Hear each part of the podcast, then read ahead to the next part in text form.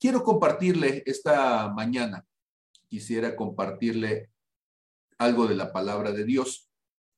Y la semana pasada, cuando estaba compartiendo, hablábamos de Éxodo capítulo 3 y Éxodo capítulo 4. Entonces, si me permite, quisiera poder orar y sembrar esta palabra en sus corazones.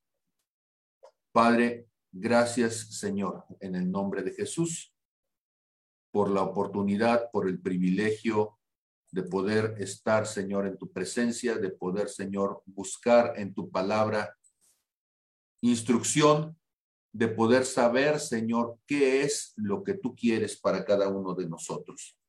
Te pido, mi Dios, habla a nuestros corazones. Llénanos, Señor, de entendimiento, de sabiduría espiritual. Y las cosas que tú quieres hacer, Señor, para cada uno de nosotros, estamos dispuestos a que las hagas, siempre en el nombre de Jesús. Amén, amén y amén. Cuando nosotros pensamos entonces en el llamado de Moisés en Éxodo capítulo 4, a partir del verso 1, lo voy a hacer como lo hago los martes, voy a compartir un pedacito de, mi pantalla. Y dice entonces eh, que Moisés le respondió a Dios diciendo, he aquí que ellos no me creerán ni oirán mi voz, porque dirán, no te ha aparecido el Señor. Cuando nosotros entendemos que una persona al ser llamada de parte de Dios, Dios no se equivoca. Y a veces nosotros tenemos un problema de fe que es un problema de fe en dos direcciones.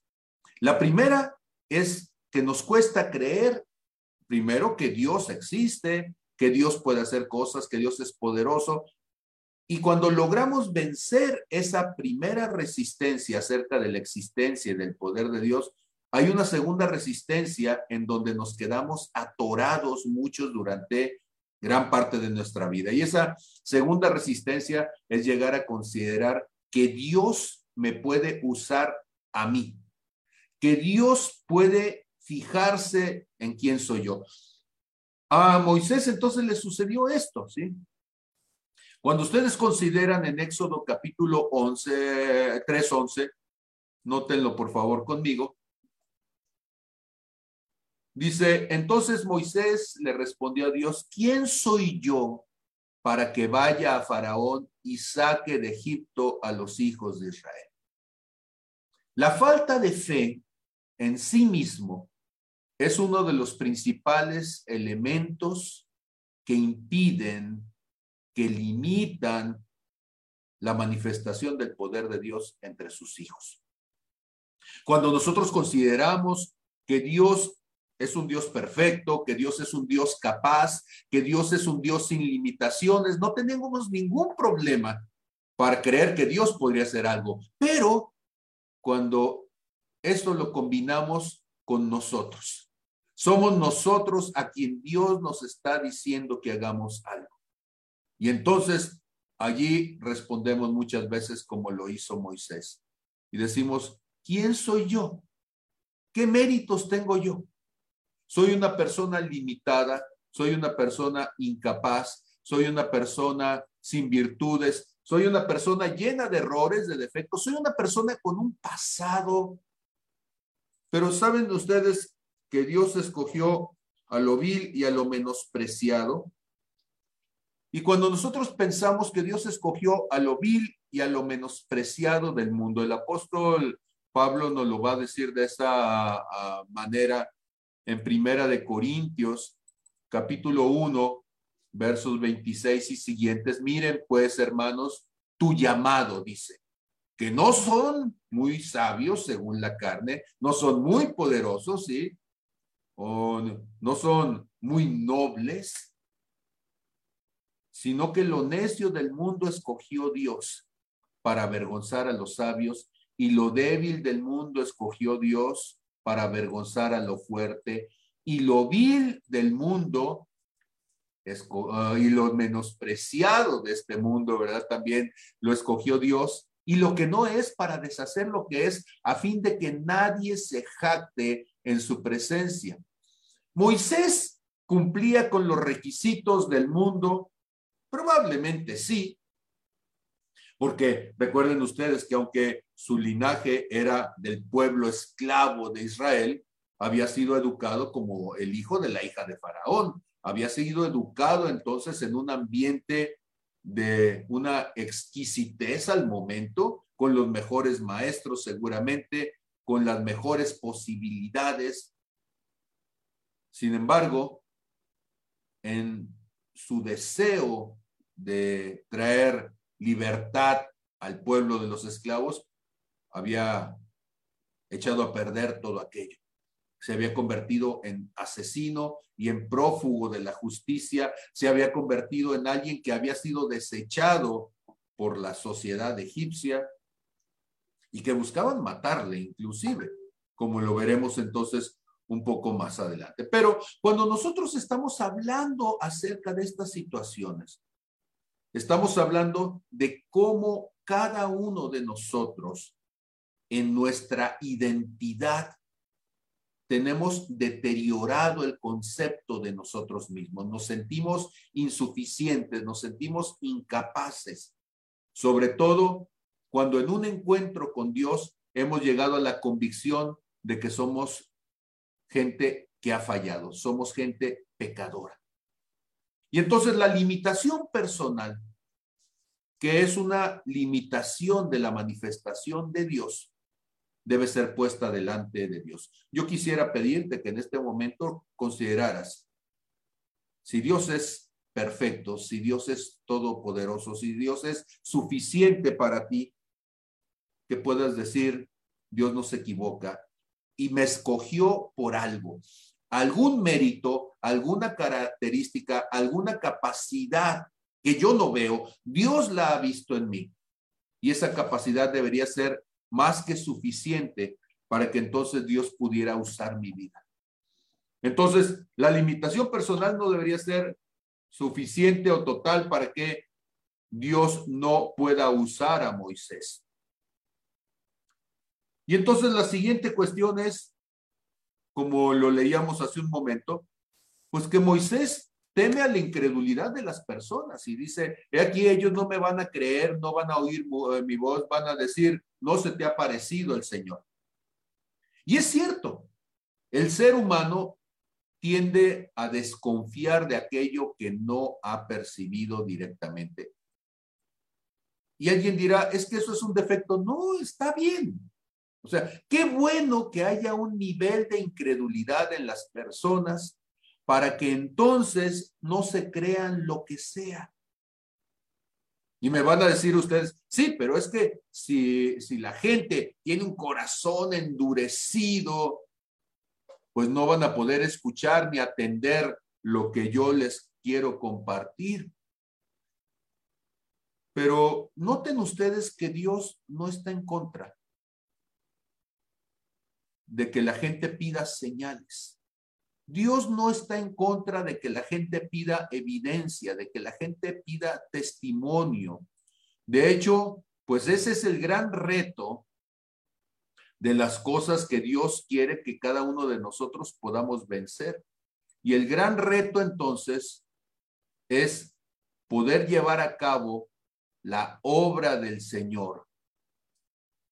Pero para eso necesitamos nosotros convertirnos en personas de manifestaciones. El Señor, allá en Marcos 16, 17, sus últimas palabras en Marcos va a decir, y estas señales seguirán a los que creen. Aquí la coma yo la pondría después, ustedes saben que en el griego no hay comas en esta parte, y yo pondría, y estas señales seguirán a los que creen en mi nombre. Sí, pero esa es mi interpretación como estudioso de la palabra, ¿sí? Porque lo que necesitamos creer es en el nombre de Jesús, ¿verdad? Y entonces echarán fuera demonios, hablarán nuevas lenguas, tomarán en las manos serpientes y si bebieren cosa mortífera no les hará daño. Sobre los enfermos pondrán las manos y sanarán. Si, si el Señor no creyera en la importancia de las manifestaciones, no hubiera dicho entonces, estas cosas sucederán con cada uno de ustedes, ¿sí? Y cuando nosotros entendemos entonces que el Señor quiere que cada uno de nosotros podamos manifestar la gloria, el poder, la misericordia de Dios, para que cada uno de nosotros podamos entonces ser testigo de las cosas que Dios ha dicho, ¿sí? Para cada uno de nosotros. Finalmente, debemos de entender que señales, prodigios, sanidades, milagros de parte de Dios no son una evidencia de quiénes somos nosotros, son una evidencia de quién es Dios a través de nosotros. Y cuando nosotros pensamos entonces que Dios quiere manifestarse, que Dios quiere mostrar su esencia, su naturaleza, su presencia para cada persona que está alrededor, entonces el gran reto que tenemos cada uno de nosotros es permitir que Dios haga su obra. Hay mucha gente que piensa que Satanás es quien pone el principal impedimento para la manifestación de los hijos de Dios. Curiosamente no es así. Curiosamente, quien pone el principal impedimento para que Dios haga su obra somos nosotros mismos. Somos nosotros quienes al no poder creer que Dios nos puede usar, quienes al poner razones humanas a las cosas que Dios quiere hacer, no nos damos la oportunidad de hacer cosas tan sencillas como lo que nos decía ahorita Marcos. Sobre los enfermos pondrán las manos y sanarán. En Romanos capítulo 8, en el verso 19, nos dice, porque el anhelo ardiente de la creación es el aguardar la manifestación de los hijos de Dios. Moisés es el ejemplo de alguien que tiene un anhelo de ver lo que Dios puede hacer, pero al mismo tiempo teme la responsabilidad que implica, el compromiso que implica ser quien lleva la manifestación de Dios a través de su vida. Moisés quisiera ver la libertad del pueblo de Israel. Moisés quería por sus medios acabar con la esclavitud, pero la única manera de acabar con la esclavitud era pues que Dios lo hiciera. Y cuando nosotros pensamos entonces en esta contradicción, nos damos cuenta de que el gran milagro de Dios comienza cuando somos nosotros quienes creemos en la posibilidad de que Dios nos use. En este día yo quiero subrayar la idea entonces de que Dios está buscando usar a alguien.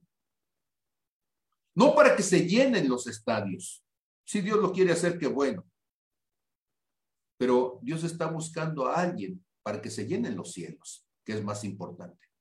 Y eso que está buscando Dios es que seamos capaces de creer en Dios lo suficiente como para permitirle a Dios que nos use en las cosas sencillas, en las cosas cotidianas, en las cosas que Dios ya ha puesto en nosotros. Y por eso desde la semana pasada preguntaba Dios al Señor, Moisés, ¿Qué es lo que tienes en tu mano? ¿Qué es lo que yo ya te he dado? ¿Qué es lo que tú tienes y has estado administrando? Y comentábamos acerca de esta vara. Esta vara es la vara de Moisés. Es la vara con la que él ha estado saliendo a cuidar a las ovejas en esta profesión emergente que él tomó cuando salió huyendo y llegó a las tierras de Madián y se encontró con la familia de Jetro, sacerdote de Madián, allí donde esta hija de Jetro, Jocabet, va a ser la esposa de él. Digo, de, es, el esposo, perdón, es Séfora, su mamá es Jotcabet. Y entonces esta mujer Séfora, que, que lo va a acompañar, que va a estar con él, que es mujer de Cus, mujer cusita, morena, pues, ¿qué cosas has hecho con lo que Dios te ha dado en todo eso? Allí con esta vara que has usado todos estos años, 40 años tenía pastoreando con esta vara de almendro completamente seca ya, endurecida por el calor del desierto. Y el Señor le dice, échala en tierra. Él la echa en tierra y se transforma en una culebra. Y Moisés huía de ella. Noten ustedes, lo decía desde la semana pasada, que podríamos interpretar de muchas formas este pasaje de Moisés tomando la vara y tirándola en el piso para que se convierta entonces en esta culebra. Va a ser importante que entendamos el siguiente pasaje en lo inmediato. Les voy a regresar ahorita a la culebra, ¿sí? donde Dios le dice entonces a partir del verso 6, ahora mete tu mano en tu seno, y él mete su mano en el seno y cuando la saca aquí sé que su mano estaba leprosa como la nieve. A estas dos cosas las hemos interpretado desde la semana pasada. La vara como el llamado, el propósito, como los dones que Dios ha puesto en la vida de Moisés y también en tu propia vida, para con ellos poder servir al Señor. La vara de Moisés entonces va a representar lo que Dios te ha dado. Para Moisés en ese momento la vara representa su trabajo como ovejero, representa su protección, porque con ella se podía defender del lobo y del que quisiera robarle alguna oveja seguramente también, sí representa su soporte, porque con ello, en medio del terreno irregular, pudiera sostenerse. Y entonces, ¿cuáles cosas son o han sido tu soporte, tu protección? ¿Cuáles han sido tu sustento? Aquellas cosas en donde tú has puesto por obra, en donde tú has ejercitado tus dones.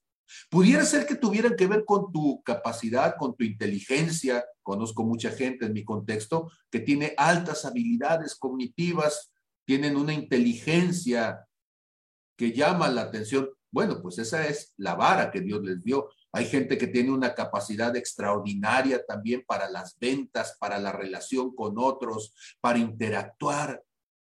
Y esa capacidad de inteligencia social ha sido su vara. Hay gente que tiene una capacidad administrativa tremenda y con una inversión pequeña logran hacer grandes capitales, pueden ver oportunidades de negocio. Hay gente que tiene capacidades físicas y puede hacer un deporte y puede romper récords, puede lograr medallas, puede ser reconocido o tiene una capacidad musical, una capacidad creativa, una capacidad para actuar. Finalmente, ¿Qué es lo que Dios ha puesto en tus manos? Con eso que Dios ha puesto en tus manos es con lo que Dios quisiera poderte bendecir. Muchas veces nosotros le estamos diciendo al Señor, Señor, bendíceme. Y Dios dice, ya he puesto un don, ya he puesto un talento en tus manos. Yo vengo de espectro introvertido, soy una persona naturalmente introvertida.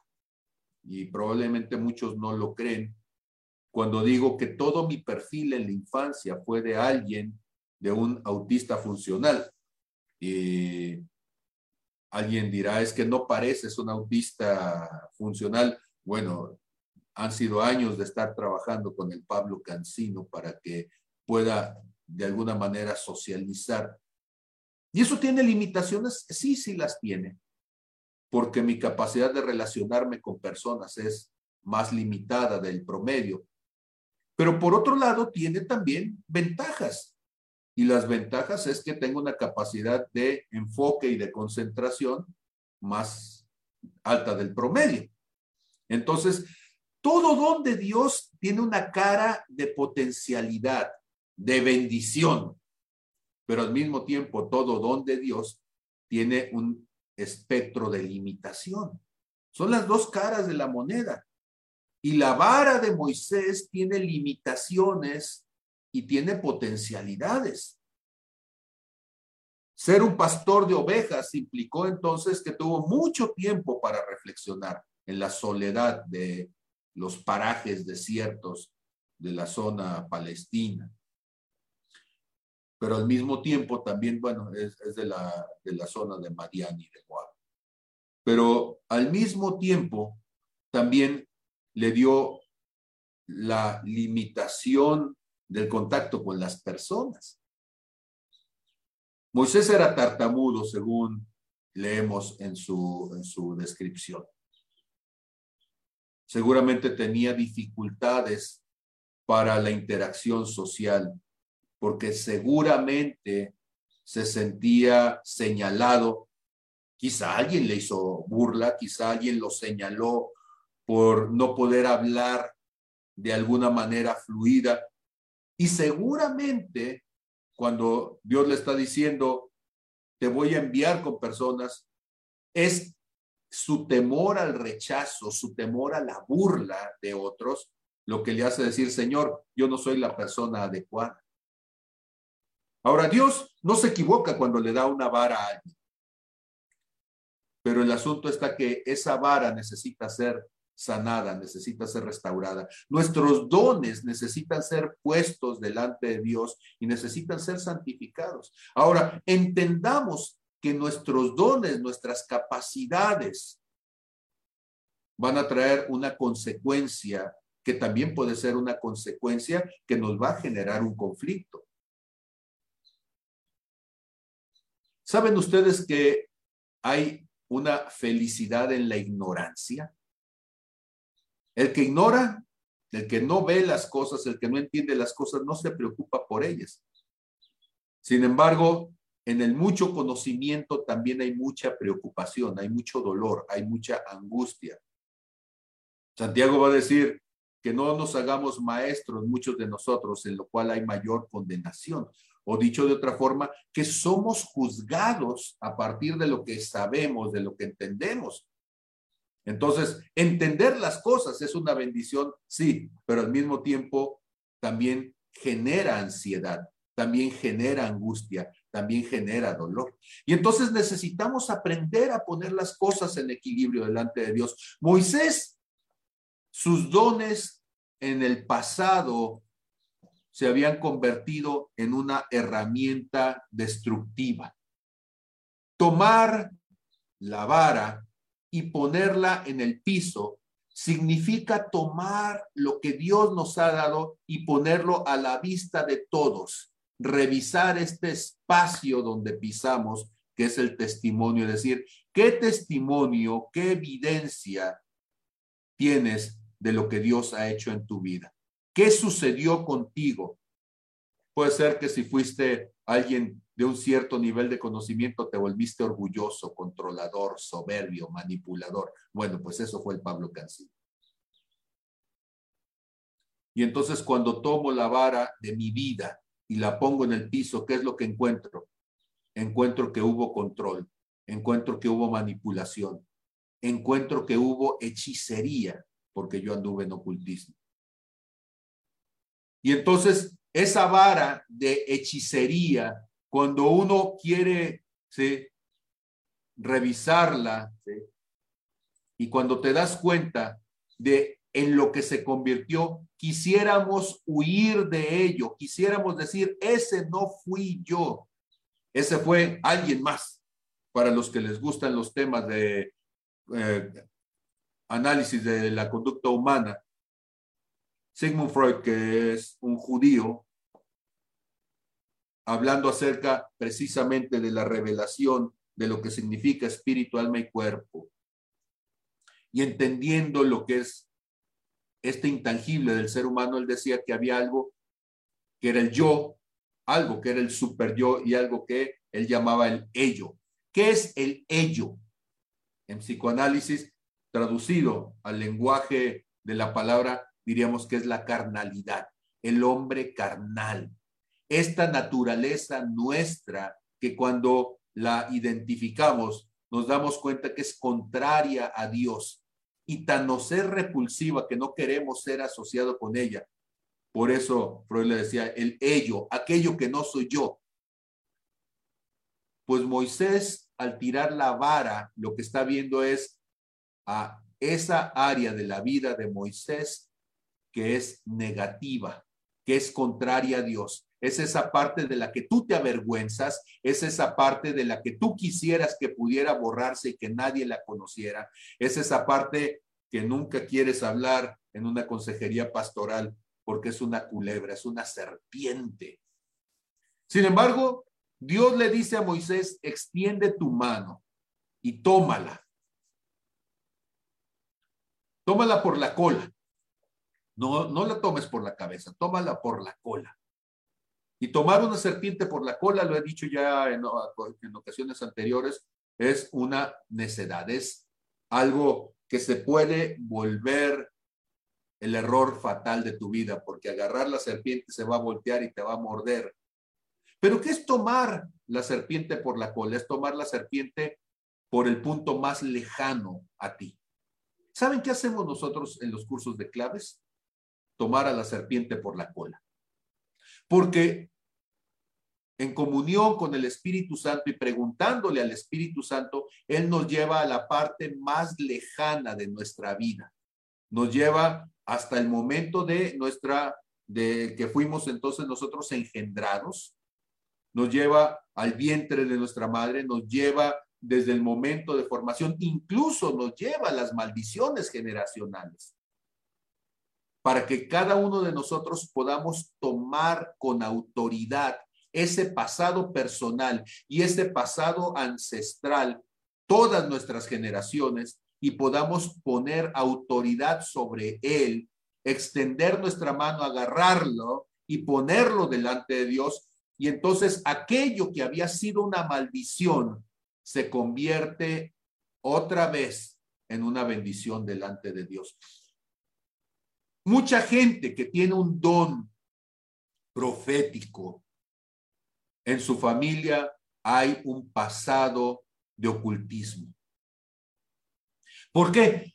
Porque el don que era de Dios se pervirtió en la familia y se convirtió entonces en una herramienta del enemigo para echar a perder lo que Dios había querido darte. Y a veces nosotros despreciamos el don por percibirlo contaminado, cuando lo que tenemos que hacer es tomarlo y ponerlo delante de Dios y pedirle a Dios que lo purifique, que lo santifique una vez más. Hay personas que tienen un don de liderazgo, que tienen un don de transformación, pero negativamente se convirtió entonces en un fluir colérico, iracundo, dominante, destructivo, violento. Y la gente dice, es que yo no quiero ser violento. Pues déjame decirte que el reino de los cielos sufre violencia, dice Mateo 11:12, y los violentos lo arrebatan.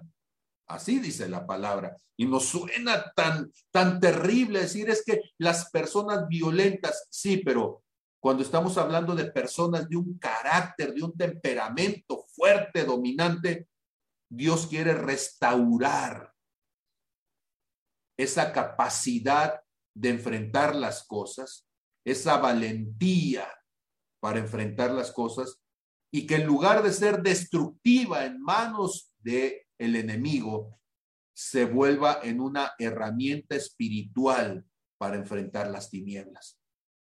Dios quiere tomar entonces el don de quienes con capacidad pueden acumular y pueden multiplicar y que se contaminó como avaricia, que se contaminó como envidia, para transformarlo en la capacidad de Dios de la multiplicación. Porque Dios quiere multiplicar los cinco panes y los dos peces en las manos de sus hijos. Pero Dios necesita que seamos capaces de poder ver aquello que se transformó en una maldición por nuestra falta de entendimiento y convertirlo en la presencia de Dios en una bendición en su presencia. Todas estas cuestiones son importantes que podamos entenderlas y por eso entonces nosotros hemos insistido durante todo este tiempo en la congregación, necesitamos que la gente entre a claves. Necesitamos que la gente sea capaz de poder ver esos procesos en sus vidas y que puedan tomar con sus manos entonces la, la vara que se convierte en serpiente y volverla a retomar en manos de Dios para que se convierta una vez más en símbolo de autoridad. Los dones que Dios te dio no fueron para maldecirte, fueron para bendecir tu vida. Si tú dices, es que toda la vida fue corajudo, va a seguir siendo una persona determinante, pero en manos de Dios. Toda la vida fue un llorón, va a seguir siendo sensible, pero ahora con una sensibilidad creativa para Dios. Es que toda la vida fue bien agarrado, fue tacaño, va a tener la capacidad de multiplicar la riqueza para poder ser una bendición en las manos de Dios. Es que toda la vida fue un amiguero y fue superficial, va a tener la capacidad de ser relacional para establecer relaciones del reino para bendición de Dios. Y entonces cuando nosotros somos capaces de entender estas cosas, como lo decía desde la semana pasada, nosotros damos el salto de vivir en la sombra para ir a la luz, de vivir en la maldición para estar en la bendición, de vivir siendo una carga para otros, para convertirnos entonces en un apoyo, en una bendición, en algo que multiplica para otros. Y entonces dice, por esto creerán que se te ha parecido Jehová, ¿sí? El Dios de tus padres, el Dios de Abraham, Isaac y Jacob. O sea, vas a dejar de ser una persona que es una carga para otros, que es una limitación para otros, para convertirte en una bendición. Y la gente va a decir, qué bueno lo que ha sucedido, qué increíble lo que ha sucedido porque ahora los dones y los talentos que estuvieron allí, pero que se usaron para destrucción, ahora esos talentos sanos, esos talentos restaurados, esos talentos en manos de Dios, van a convertirse en parte del testimonio. El milagro comienza cuando tú eres capaz de creer, no en lo que Dios va a hacer en otros, sino lo que Dios puede hacer en ti para después, a través de ti, mostrar su presencia entre quienes te rodean. Le dice entonces en el verso 6, y ya lo habíamos comentado de la semana pasada. Mete ahora tu mano en tu seno y él mete la mano en su seno y cuando la saca, he aquí que su mano estaba leprosa como la nieve y le dice, vuelve a meter tu mano en tu seno y él vuelve a meter la mano en el seno y al sacarla de nuevo del seno, he aquí que se había vuelto como la otra carne, se había sanado. Cuando nosotros metemos la mano en el corazón, ¿qué es lo que sacas? Lo que sacas muchas veces es amargura, sacas desgano, sacas frustración, sacas odio, sacas resentimiento. Y lo digo con conocimiento de causa por mi propia vida y por los años en que he pastoreado. La segunda gran limitación después de una identidad destruida es un corazón contaminado. Los pastores hablamos de perdón y no perdonamos. Hablamos de misericordia y somos juiciosos. Los pastores hablamos de unidad y vivimos divididos porque tenemos un corazón lastimado. Pero igual que el pastor, la oveja también le sucede. Y hablamos entonces de una fe que no se manifiesta en nuestra vida cotidiana. Hablamos de, de relaciones que no se consolidan en la vida cotidiana. Y todo esto tiene que ver con lo que hay en el corazón.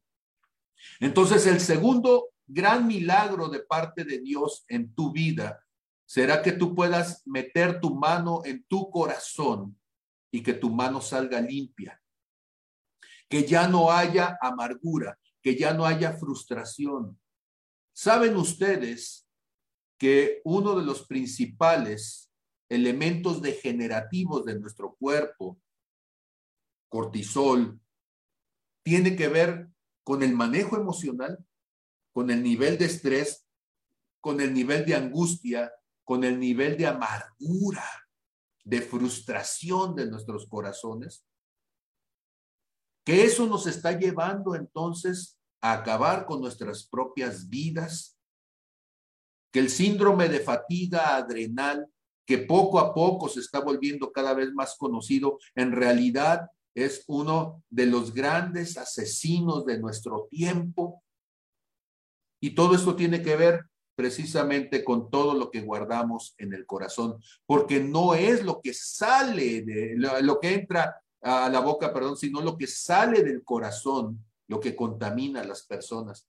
Y allí es donde podríamos decir que los cristianos tenemos una gran tarea que llevar a cabo. Conozco a gente que tienen talentos de Dios increíbles, que son capaces de sanar personas, son capaces de resucitar muertos, sí, pero sus corazones están llenos de lepra. Y necesitamos sanar el corazón. Estas dos cosas entonces son fundamentales y entonces dice, si aconteciere que no te creyeren ni obedecieren a la voz de la primera señal, o sea, que si no creyeren cuando se manifestaren los dones en ti, si no creyeren cuando tú veas milagros, sanidades, maravillas, prodigios de mano de la persona, sí, pero cuando conoces a la persona en lo cercano, en lo íntimo, sigue siendo orgullosa, perversa, sigue siendo controladora, manipuladora, sigue siendo la antítesis de lo que es Jesús. Y dice, pero si no creyeron, entonces las señales van a creer a la voz postrera, o sea, van a creer ¿sí? lo que sucede desde el corazón. Dice, ok, y si aún no creyeren estas dos señales, porque las personas entonces dice, puede ser que no crean el testimonio del milagro, Puede ser que no crean tampoco en que el cambio de tu corazón es real. Puedes tener años de cristianismo y la gente dice, no, es que sigue fingiendo. Bueno, fingir una semana es, es fácil, ¿sí? Fingir 20, 30 años es más complicado. ¿sí? Tarde o temprano tiene que salir la verdadera persona. Pero si aún no creyeren estas dos señales, dice, ni oyeren tu voz, tomarás de las aguas del río y las derramarás en tierra, y se cambiarán aquellas aguas que tomarás del río y se harán sangre en la tierra. Ahora, quisiera dedicar entonces el tiempo que me queda hablando de esta tercera señal. ¿Sí? Y después poder hablar rápidamente de las limitaciones de, Moisés y que siguen siendo entonces un problema para trabajar en su relación con Dios. Cuando nosotros hablamos de aguas, la figura de las aguas en nuestra en nuestra vida tendríamos que pensar que las aguas son un símbolo muy complicado de poder interpretar hermenéuticamente en la palabra. Porque las aguas en Jesús representan la vida, por supuesto. Aguas que saltarán para vida eterna, representan un fluir del Espíritu Santo. Pero al mismo tiempo las aguas acumuladas también representan, en el caso del mar, representan la acumulación de los pecados. Las aguas acumuladas representan entonces la, la suciedad de la tierra acumulada en un solo punto. ¿Cómo poder interpretar entonces estas corrientes de agua? Bueno, lo que yo sugiero es esto. En este pasaje en particular, cuando estamos hablando de la vida de una persona, esta persona es arrastrada, cada persona somos arrastrados por las corrientes de nuestro tiempo.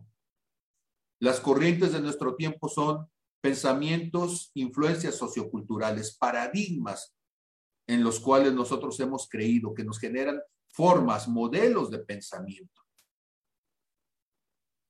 Entonces, crecemos en una creencia y esas creencias son dominantes en nosotros. Somos literalmente como peces que arrastra la corriente. Pero ¿qué sucede cuando esas aguas cambian?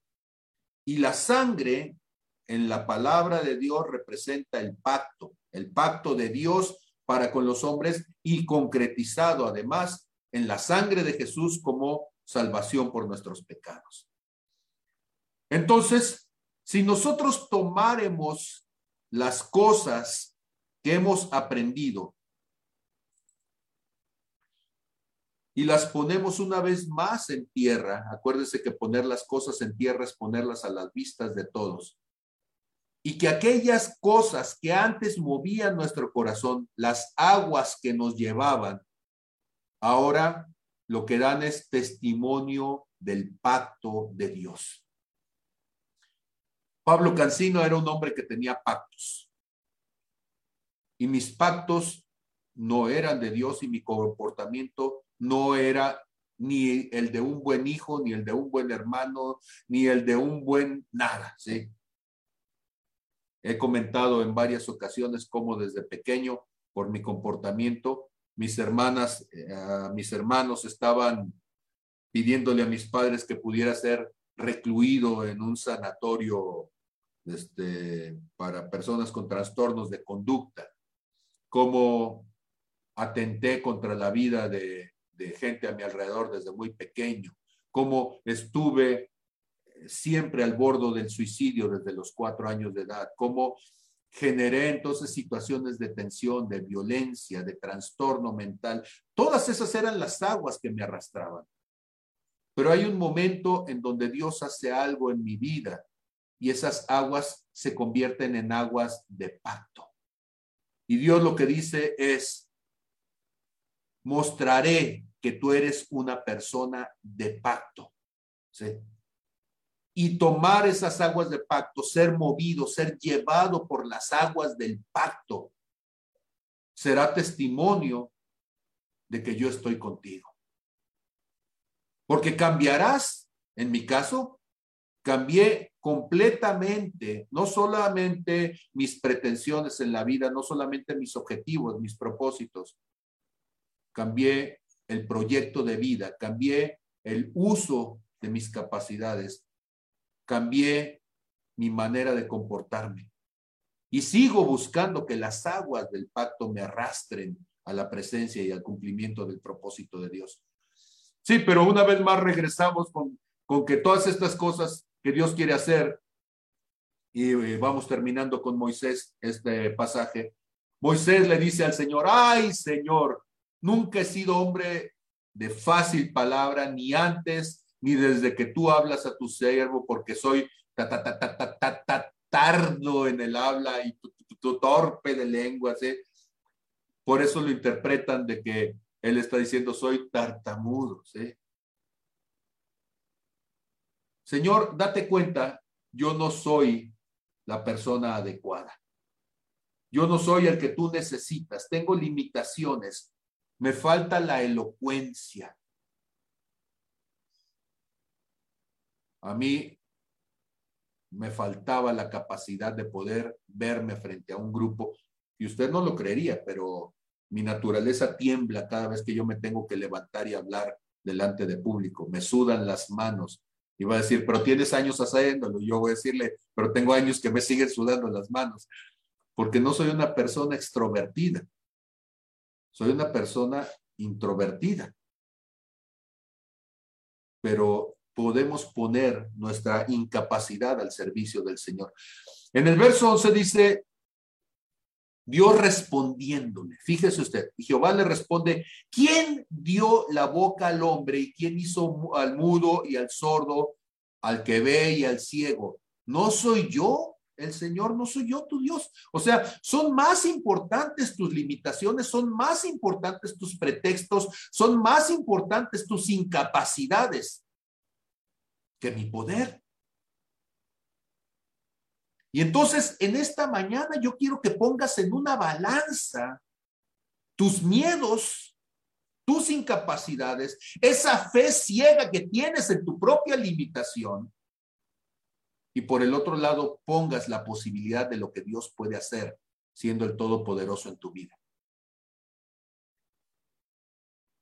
y por fin decidas creerle a Dios. Dios se compromete entonces y le dice a Moisés, ahora pues ve y yo estaré con tu boca y te enseñaré lo que has de hablar. Deja que mi espíritu llene tu boca. Jesús les dice exactamente esas mismas cosas a los discípulos. Dice, no se preocupen qué dirán, porque el Espíritu Santo les revelará todas las cosas, les enseñará lo que deban de hablar. Señal de que en el 2500 años antes de Cristo, hasta el momento de Jesús, el problema no había cambiado. El ser humano, el creyente, sigue siendo un creyente a medias, porque cree la existencia de Dios, pero no cree la capacidad de transformar nuestras vidas. Moisés sigue luchando con Dios.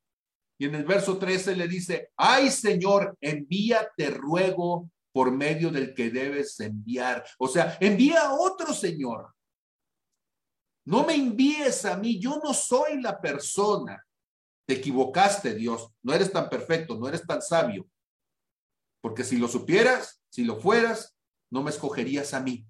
Porque yo no sirvo para nada, porque soy un incapaz, porque soy limitado, porque no puedo, Señor. Y empezamos entonces a hacer una oda, un himno de nuestras incapacidades.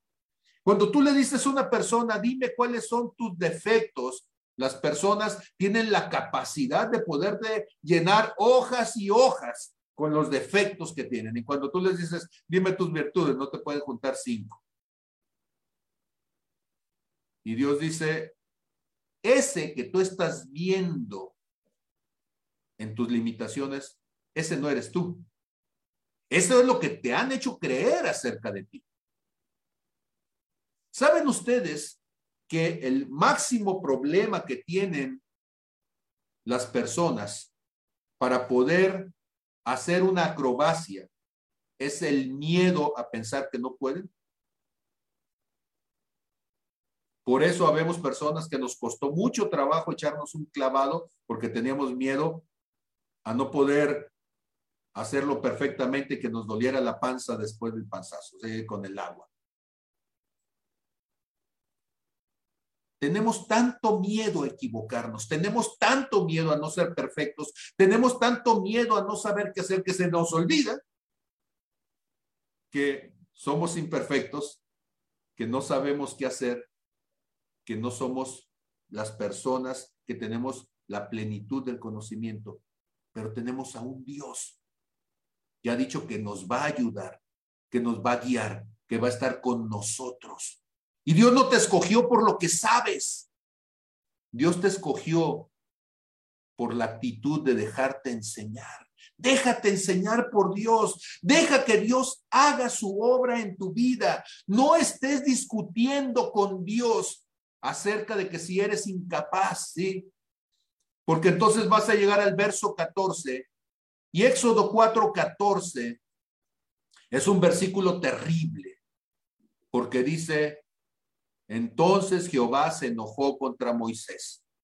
Escúchame, Dios es largo en misericordia, grande en misericordia, tardo para la ira, pero nuestra necedad, hay momentos en que desespera a Dios.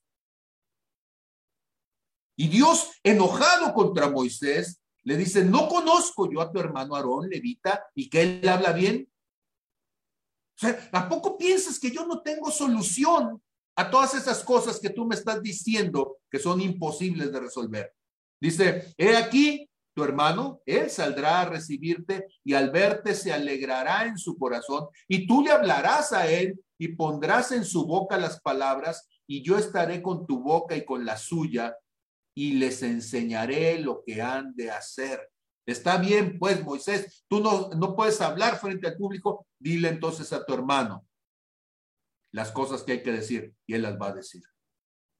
Dile entonces las cosas que necesitas y él lo va a hacer. ¿Cuál es la limitación para que lleves a cabo lo que Dios te ha mandado hacer? Una de mis limitaciones es que no soy un buen organizador. quienes eh, eh, viven cerca de mí lo saben, ¿sí? Yo puedo ver las cosas a nivel global, puedo ver muy lejos, puedo entender el gran marco de las cosas, ¿sí? Pero se me olvidan los detalles en las cosas inmediatas. Me toca poner la mesa y cuatro veces tengo que ir a la, de la cocina al comedor para traerme lo que sigue hasta que llego y veo el, el hoyo ahí de lo que falta. Porque soy distraído para las cosas cotidianas. Y entonces Dios contesta mi oración, permitiéndome trabajar con personas como Milly, como Nidia. Gente que son capaces de poder ver lo inmediato. Y yo puedo hablar con ellos y decir, esto es lo que queremos hacer y me ayudan entonces a poner en las cosas prácticas, las cosas que yo percibo desde lo global, pero que no sé cómo traerlo a las cosas cotidianas. Y Dios va a poner personas para que en colaboración, en equipo, podamos hacer la obra de Dios. Hay cosas que yo no puedo hacerlas, no las sé hacer, pero las sabe hacer mi esposa, las saben hacer mis hijas, las saben hacer mis amigos. Y entonces en esas colaboraciones hacemos cada uno lo que nos toca hacer. Y tú lo que tienes que hacer es decir, Señor, yo estoy dispuesto a colaborar con la única cosa que me sale bien. Y tú busca gente que alrededor me ayude a hacer el resto. Y eso es importante. No somos todólogos. Somos solamente parte de un tejido que es mucho más amplio. No necesitas ser el mejor, necesitas estar dispuesto. No necesitas ser el más sabio, necesitas estar dispuesto. No necesitas ser el más rico, necesitas estar dispuesto a hacer la parte de lo que a ti te toca. Y eso es lo que le está diciendo Moisés. Moisés, debes estar dispuesto. ¿Sí? Él hablará por ti al pueblo él te será a ti en lugar de boca y tú serás para Él en lugar de Dios. Ahora, no está diciendo Él te va a adorar como Dios, no. Lo que está diciendo es, tú le vas a decir las cosas que yo te estoy hablando a ti y Él te va a ayudar a poderlas llevar a cabo. Necesitamos personas que nos complementen. En el cuerpo de Cristo no hay nadie que tenga la plenitud de todos los dones en él, solamente el Señor Jesús. Y Él nos dejó a nosotros. Entonces, en esa limitación hay alguien a tu alrededor que puede hacer lo que tú no puedes hacer. Aprende a trabajar con Él, aprende a tener colaboración con Él, ¿sí? Y le dice entonces a Moisés, y tomarás en tu mano esta, esta vara con la cual harás las señales. Noten ustedes que la vara era de él. Pero a partir de este momento va a suceder algo interesante y lo voy a poner, ¿sí? Hasta el verso 20 para que entiendan qué está pasando. Porque dice, entonces Moisés tomó a su mujer, sus hijos y los puso en un asno y se volvió a, la tierra de Egipto. Tomó también Moisés la vara de Dios en su mano. Ya no es la vara de Moisés. Ahora la vara se convirtió en la vara de Dios. Los dones que tenemos son de Dios. Las capacidades que tenemos son de Dios. La inteligencia que yo tengo, si es que acaso tengo alguna, créame, no es mía, es de Dios. La habilidad que tengo no es mía, es de Dios. Por eso cuando algo sale bien, digo, Señor, para ti sea toda la honra, toda la gloria, porque esto en mi capacidad humana yo no lo hubiera podido hacer. Entonces, en esta serie que hemos estado hablando acerca de la importancia de ser transformados como Moisés, necesitamos entender, fuimos rescatados de las aguas, fuimos rescatados por medio de las aguas. El bautismo, el compromiso con Dios, eso es lo que hizo sacarnos de donde estábamos para convertirnos en el instrumento, en la herramienta de Dios. Pero ahora, después de haber sido rescatados de las aguas, necesitamos estas tres grandes cosas. La primera dijimos que era restaurar la identidad, poder tomar la serpiente, ponerla en manos de Dios y que los dones de Dios, las capacidades de Dios sean santificadas para que ya toda la parte perversa y corrompida de ellas ya no afecte nuestra manera de actuar. La segunda cosa, dijimos, meter la mano en el corazón, limpiarla, sanarla, restaurarla, que no haya sentimientos negativos, perversos acumulados allí, que no haya lepra. Y la tercera cosa, tenemos que dejar de ser movidos por las corrientes de este mundo, por los modos de pensar, por la cultura de este mundo, para entonces ser movidos por la sangre de Cristo, por el pacto eterno de Dios. Y al hacer y al entender estas cosas, entendemos, no tenemos miedo a la muerte, no tenemos miedo al fracaso, no tenemos miedo a la contradicción del mundo. Y que el miedo mayor que hemos tenido hasta ahora, que es nuestra propia incapacidad, sea restaurado entonces por el poder de nuestro Dios, por la confianza y el amor que le tenemos. Yo quiero orar por ustedes, quiero orar por mi propia vida, para que esta palabra se convierta en una palabra que nos dé el segundo paso, como ya dimos el primero la semana pasada, y que pongamos por obra, que comencemos entonces a poner por obra estas tres cosas. Padre, gracias en el nombre de Jesús por tu amor, por tu misericordia, por las cosas que tú estás haciendo, por todo aquello, Señor, que es parte de tu llamado, que es parte de tu bendición en nosotros. Ayúdanos, Señor, a cumplir con este propósito de poder sanar los dones eternos que tú nos has dado, de poder sanar nuestro corazón en tu relación, Señor, y de poder, Señor, desligarnos del pacto con el mundo para ser, Señor, una ligadura de pacto en la sangre de Cristo y que sea esa sangre la que nos lleve, Señor. Padre, gracias, Señor, porque de todas las cosas que tenemos necesidad, tú lo harás por nosotros, bendiciéndonos con tu presencia. En el nombre de Jesús. Amén, amén y amén. Dios les bendiga a todos. Espero que esta palabra les sea de ayuda y de bendición en sus vidas y que podamos entonces ponerla por obra en cada uno de nosotros y en nuestras vidas, en nuestras familias, en nuestros corazones. Gracias y que Dios les bendiga. Estamos pendientes. Próxima semana, una vez más, estaremos en línea y dentro de dos semanas revisaremos si estamos entonces en condiciones de que podamos reunirnos sin atentar, sin poner en riesgo las familias de cada uno de ustedes. Gracias en el nombre de Jesús. Amén, amén y amén.